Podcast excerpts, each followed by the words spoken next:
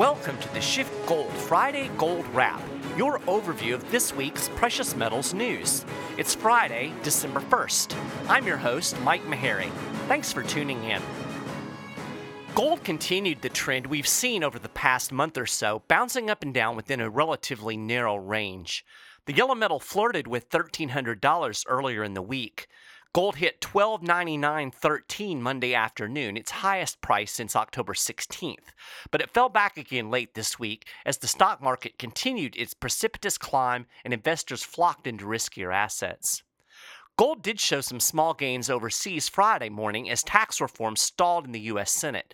A procedural snag delayed a vote amid concerns expressed by some conservatives about increasing the national debt. Peter Schiff talked about this during his podcast this week. He called the GOP plan, quote, government on a credit card, end quote. As I'm recording this podcast, gold is trading at 1276.40, silver is at 1643, and the silver gold ratio is at 77.89.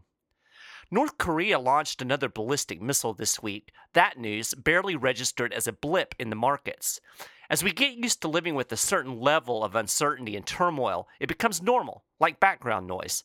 But Jim Rickards wrote in a column this week that he thinks geopolitical shock is one of the snowflakes that could set off the next financial avalanche. Just because we've gotten used to it doesn't mean the risk suddenly ceased to exist. Things could easily spin out of control. Rickards put it this way Quote, when a rogue North Korea builds a nuclear program capable of targeting the world's sole superpower, that's a snowflake. When China asserts territorial dominion over the South China Sea that pits it against key U.S. allies, that's a snowflake. When Saudi Arabia is roiled by internal strife and seems on a collision course with Iran throughout the entire Middle East, that's a snowflake. President Trump's pick to head up the Federal Reserve testified before the Senate Banking Committee on Tuesday. The New York Times described it as a relatively placid affair. Maintaining the status quo doesn't tend to set off fireworks, and the status quo is exactly what Jerome Powell represents. Under a Powell led Fed, we can expect the legacy of Ben Bernanke and Janet Yellen to continue unbroken. That means a continuation of interventionist monetary policy, artificially low interest rates into the foreseeable future, and plenty of quantitative easing when the time comes. Just to show you how Washington works, the people who were against Powell when he was an Obama appointee are apparently okay with him now that he's a Trump appointee. Per the New York Times, Mr. Powell drew little opposition from conservative Republicans who opposed both his nomination as Fed governor in 2012 and his reappointment in 2014. So, what can we expect from a Powell led Fed? From what he has said, pretty much the same thing we got under Yellen. And Bernanke. As we said when Trump announced the appointment, Powell is the quintessential swamp creature. In remarks he made before his confirmation hearing, Powell defended the Fed's broad use of crisis fighting powers. As Reuters put it, Powell positioned himself as an extension of the central bank policies of current chair Janet Yellen and her predecessor Ben Bernanke. He endorsed the core ideas that have defined U.S. central banking since the financial crisis and expressed a willingness to move aggressively against a downturn. In other words, we can expect Powell to blow up bubbles and drive malinvestment. Powell is the typical central planner. He believes a small cadre of people is smart enough to micromanage the world economy. I love the way investment guru Jim Grant once put it. We used to be on the gold standard. The world financial system today is on the PhD standard. Here's how Grant put it Ex professors buy bonds with money they whistle into existence, quantitative easing, and tinker with interest rates and give speeches about their intentions to buy bonds and tinker with interest rates forward guidance. Powell's statements before the hearing prove him to be a dedicated disciple of the PhD standard. So, what does that status quo mean for us? Greenspan gave us the dot com bubble. Bernanke gave us the housing bubble. Yellen has blown up all kinds of bubbles, most significantly the bloated stock market bubble.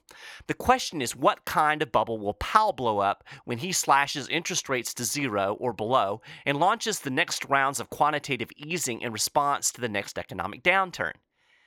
And we're way overdue for that. In other news, Trump announced another pick to fill a vacancy on the Fed Board of Governors.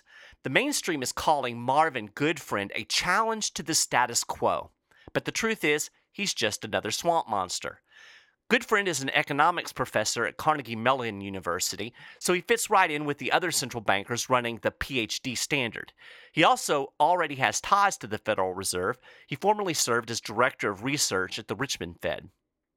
So here's how CNBC spun Goodfriend's nomination. Quote, if President Donald Trump's nomination of Jerome Powell to lead the Federal Reserve was a way of preserving the status quo, his selection of Marvin Goodfriend for another vacancy is a way of challenging it. Now, you might hear that and say, oh, good, now we're getting somewhere. Not so fast. Goodfriend isn't a fan of the conventional radical policy of quantitative easing. He's actually a proponent of an even more radical policy, negative interest rates, and that means he's also an advocate for the war on cash. As Bloomberg noted, Goodfriend thought the impact of QE was questionable at best. Instead, he made a case for an even more unorthodox idea negative interest rates. He conceded, however, that a sustained policy of negative rates might require abolishing paper currency, a step that would likely prove unpopular. As Tho Bishop at the Mises Institute pointed out, Goodfriend made a case for the negative interest rates back in 2016, calling the zero bound an encumbrance that needs to be removed, just like the gold standard was. Negative rates effectively place a tax on savings. When rates fall below zero, it literally costs money to keep cash in the bank. That leaves you with few choices. You can spend it, or you can just stuff it under your mattress, or hide it in a microwave, as some Swedes have reportedly done in that country. Or you can just suck it up and pay the bank to hold the cash for you. Bishop dug up some past statements that reveal Goodfriend is a cash warrior. Of course, you have to be if you want to do negative interest rates. The scheme doesn't work if people can hold on to currency. So the central planners have to get the cash out of the system. Goodfriend is a fan, as Bishop explains. Since negative interest rates usually coincide with greater use of cash and personal vaults, Goodfriend went so far as to suggest the Fed should consider devaluing the value of printed banknotes. A $10 bill would buy less than a $10 debit card transaction, opening up a new front in the ongoing war on cash. Last summer, Bishop warned us what would happen with Goodfriend on the Fed. He said it could be bad news for everyday Americans. Quote, given his radical views on monetary policy, it's not hyperbole to suggest that Goodfriend's nomination would represent a genuine danger to the economic well being of every American citizen, or at least those outside of the financial services industry. End quote. And here we are. Bitcoin investors took a wild roller coaster ride this week. The cryptocurrency surged above $11,000, then plunged to the low $9,000 range before recovering somewhat. There's a lot of talk about whether or not Bitcoin is a bubble. Some analysts look at all of the action in the world of cryptos and predict the demise of gold. But there are plenty of reasons to believe gold will be just fine. In an article this week on SchiffGold's blog, we lay out the case. I take a middle of the road position when it comes to Bitcoin. I think a diversified position is best.